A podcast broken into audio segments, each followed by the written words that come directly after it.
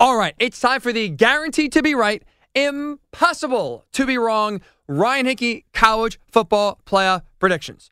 Four teams battling for a national title at the end of the year will be Georgia. Hot take, I know, crazy. Say the Bulldogs, they, though, will be one of the four teams standing. Michigan in that list, U S C as well, and fourth, and definitely not last, drumroll please, Penn State. That's right. The four college football playoff teams, I think, will be vying and competing for a national title in the last year of the four-team playoff. Number one, Georgia. Two is Michigan. Three, U S C. Four, Penn State. All right, let's get into some quick explanations. And Hendon two also get into a few teams that I got left off the list. Number one, Georgia. I mean, it's obvious, right? They are like Alabama. They don't rebuild anymore. They reload. Kirby Smart has a loaded roster to where I don't think it matters, frankly, who the quarterback is and who the offense coordinator is. New guys at both, right? Carson Beck now being named a starter for Georgia, first time as a starter, and Mike Bobo now being uh, being the offense coordinator, uh, replacing Todd Monken, even though those are two very important positions that we pay a lot of attention to now with football being an offensive-driven sport, Georgia's so loaded that, honestly, they are like the 49ers in a way. They make the quarterback almost irrelevant. Offensive line is loaded. Running backs are really damn good. So this is going to be a run-first, power-driven team. Defense is ready for this. Are you ready? You're, you know, you're not going to hear this anywhere else. The defense is the best defense in the country. They are loaded yet again. Kirby's done an amazing job recruiting. So, again, not a shock whatsoever. Georgia going to be in the college football playoff. Their schedule is easy. But I'll say this about Georgia. The part of the reason why the schedule is easy is because they're just so damn good, and they're so much better, head and shoulders better than most other teams in the S E C and most other teams in college football, where there's very few tests in general, especially in your own conference. Now, the game I look at, I think the biggest test for for the Dogs this year, it's going to be Auburn. At Auburn, I'm really intrigued with Hugh Freeze, uh, their year number one. Bring Peyton Thorne from Michigan State now uh, down to be your quarterback. Hugh Freeze has always kind of given great defensive teams fits, right? Obviously, a la Alabama when he was at Ole Miss. I know they had a little bit better skill talent, and he's a little bit more established with the Rebels, and he's going to go into year one kind of with a mismatched roster um, in terms of trying to just pull transfer portal players out on his uh, team to rebuild it quickly. But I'm intrigued by Auburn because I just don't think right now when you look at Tennessee, they are built to beat Georgia. I know the game's going to be uh, at Neyland Stadium. Place is going to be rocking, but you look at last year, Georgia punched her in the mouth, and when Tennessee can't run the ball or gain any sort of traction, they're one-dimensional offense, and a one-dimensional offense for Georgia just basically means ears pinned back, they tee off, and boy, do they crush Hendon Hooker and that high-flying Vols offense. So I don't think this team, this Tennessee team is going to be better this year than they were last year. I don't think Joe Milton's going to come in here and be the savior, if you will, or elevate Tennessee to a higher level than what Hendon Hooker was able to get them to last year. So I think for me, the biggest test is going to be Auburn. But with that said, I don't, I mean, that could mean maybe a ten-point game, thirteen-point game. Like, I don't think really Georgia's going to be sweating much whatsoever. And the closest game could be still within two touchdowns. Uh, but that's the kind of Auburn game I'm intrigued by. But either way, there's no real big test Georgia has to worry about. They're going to breeze right through thirteen to nothing. They're going to be in the college football playoff undefeated. Also undefeated at thirteen and oh, Michigan. Look, I think this is going to be Jim Harbaugh's last year at Michigan. I think he's going to go to the N F L next year. But you talk about going out with a bang. He is going out with a bang. This roster is loaded. Credit to Jim. He has reinvented the wheel at Michigan, where not only is he getting very high, you know, legitimate um, recruits now to Michigan on a consistent basis, but he has, more importantly, built an offensive system that the other two threats in the uh, conference are not built to stop. Right, Ohio State is, right, is what? An athletic fast team. Ohio State built basically a team with the best skill players you can you can have and kind of built a team in which the N F L is going, right? The Chiefs, the Bengals, the Bills, all have high-flying offenses because they have a ton of athletes on offense flying around. And so Ohio State built the same thing with all their great receivers, all their great running backs, great quarterback play. They are not built to win games in the trenches. They are not built with a stout offensive and defensive lines to basically win a war. fourteen thirteen, twenty-one twenty, something like that, low scoring where it's more about brutality than it is passing the ball all over the yard. Penn State built their roster to match up with Ohio State. Ohio State went speed athleticism. Penn State said, okay, fine, we're going to recruit speed athleticism. Try to slow down those great receivers and make plays on offense. Neither of those teams, Ohio State or Penn State, are physical enough inside on the trenches, in the trenches, I should say, to slow down Michigan on either side of the ball. So Michigan is now built to where they have won the Big Ten two years in a row, right? Beat Ohio State two years in a row, and I don't see how the third time's the charm for either Ohio State or Penn State. They're not physical enough, and I don't think they're going to be able to either push Michigan's offensive line back or slow down their defensive pass rush. They're not physical enough. So credit to Jim Harbaugh. When everyone else is zigging towards high-flying offense and getting the best receivers, running backs, tight ends you can, Jim Harbaugh said, you know what, we're going to double down, and we're going to go physical brutality. What Stanford kind of talks about with intellectual brutality, that is what Michigan is doing now. I was going to say on the East Coast, but closer east, if you will, um, with their ability just to ground and pound with Blake Corum and Davin Edwards, the best one two running back duo in all college football. An offensive line that is deep. And we're talking like seven deep on the offensive line. They are legit. They are loaded, and they're ready to go. So Michigan, I think, is going to beat Ohio State for a third time. They're going to beat Penn State again in Happy Valley. They're going to go thirteen to nothing. They're going to win the Big Ten for the third straight year, and they will go undefeated into the college football playoff. Third team, U S C.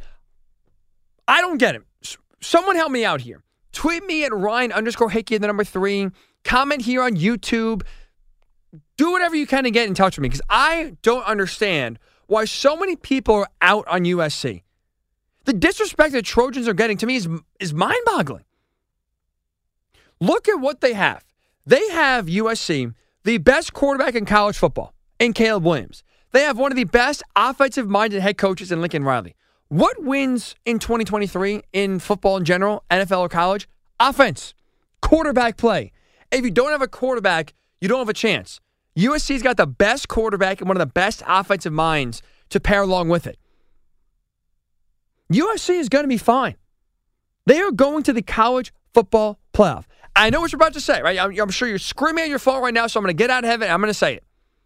Well, Ryan, who cares about the quarterback? The defense sucks. That's why they couldn't get to the playoff last year. The defense sucks. But I got two things, two retorts as to why the defense is not going to get in the way in preventing Uh, them missing the playoff this season. Number one, let's call a fact a fact here. They can't be any worse.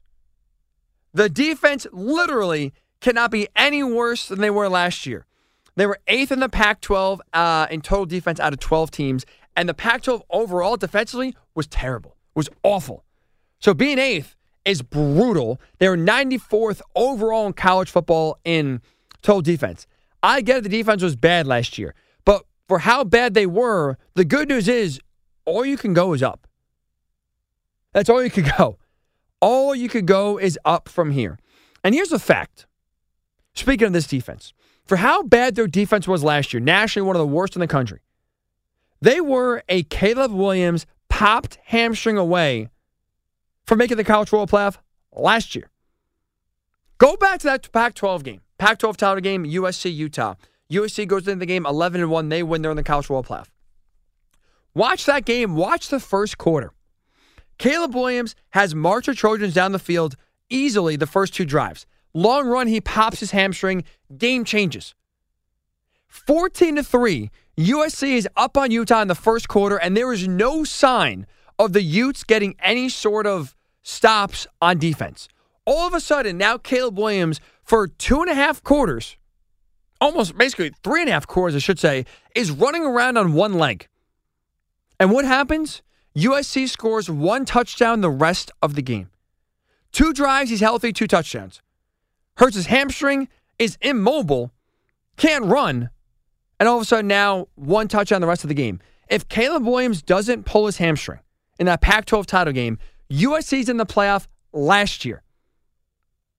So now you have a fully healthy Caleb Williams, with a defense that can't be any worse than it was last year. And for all the bad last year, they're still, again, one injury away from going to the College Football Playoff. They're going to be back. They're going to be better than they were last year. And they are going to the College Football Playoff. They will lose a game in the regular season. It's a tough schedule. You know, they do have, at least to their credit, five tough games, because I think the Pac twelve is the toughest conference in college football this year. So unlike Georgia, uneven like Michigan, where it's only two games for Michigan, really none for Georgia, U S C's got five brutal games, five tough games. The benefit, though, for the Trojans is three out of five are at home. Utah comes to town. Washington comes to town. U C L A comes to town. You're at Oregon, and you're at Notre Dame. Two tough, but winnable games. Utah last year on the road, tough. Now they come to the Coliseum. The schedule breaks in the Trojans' favor. Best quarterback in college football, and a defense that cannot be any worse. You know what that equals? A college football playoff appearance. And finally, fourth, fourth and final, Penn State. This is the year. This is the year James Franklin and the Nittany Lions break through and make the college football playoff. You look at last year, the talent they had, the young talent they had, all they're missing was a quarterback. Sean Clifford was okay, but there's also a reason why he was a seventh-year senior. And he wasn't good enough to go to the N F L. So he kept on coming back. Now they have the answer quarterback in Drew Aller, and they have a lot of talent around him. We talked about before Michigan, best one two punch at running back with Blake Corum and Davin Edwards. If they are one, which they are, the number two is a running back duo in Happy Valley. Nick Singleton, Kaytron Allen, studs. Studs. Both impressive in their true freshman years. I think only going to get better here in year number two. You have the best offensive line Penn State's ever had under James Franklin, led by their first-round left tackle, Olu Fashanu, who probably will be the first offensive lineman picked, probably a top-five pick in next year's N F L draft. So you finally, for the first time, have some legitimate talent and stability on the offensive line with a legitimate quarterback running uh, the offense in Drew Aller. Look, we saw a little bit of Drew Aller last year, but in the little we saw, he was poised, he was competent, he knew where he was going, showed off the rocket arm. I think now that he's getting all the first-team reps uh, you know, leading into this season, I think he uh, is going to be coming in, burst on the scene, and be a legit quarterback and live up to a lot of the hype that is being talked about. So offensively, Penn State, I think, is going to be legit. Defensively, they are loaded. This defense led by Manny Diaz is going to be one of the best in the country. Tremendous bookend uh, edge rushers in Adisa Isaac and Chop Robinson. Learn the name if you haven't. Chop Robinson. This guy is going to be one of the best defensive ends in all college football this year. Abdul Carter, certified stud. If you're unaware, on defense, that linebacker, right? Linebacker U Penn State. They give out number eleven to only the special players. LaVar Arrington kind of started the trend. Most recently, you had Micah Parsons, right? Legit linebackers wear number eleven. It's an honor. It's one of those numbers that has extra meaning when you put it on. Penn State gave it to Abdul Carter last year as a true freshman. He balled out. Now he's going to be even better in his sophomore season. He is legit. They have the best defensive back in college football in Kalen King, holding the secondary down. They are better than Ohio State. Penn State is better than Ohio State. They are going into the shoe on October twenty-first and beating the Buckeyes. Penn State has two advantages, I think, uh, two advantages, I should say, over Ohio State. Quarterback advantage, defense advantage.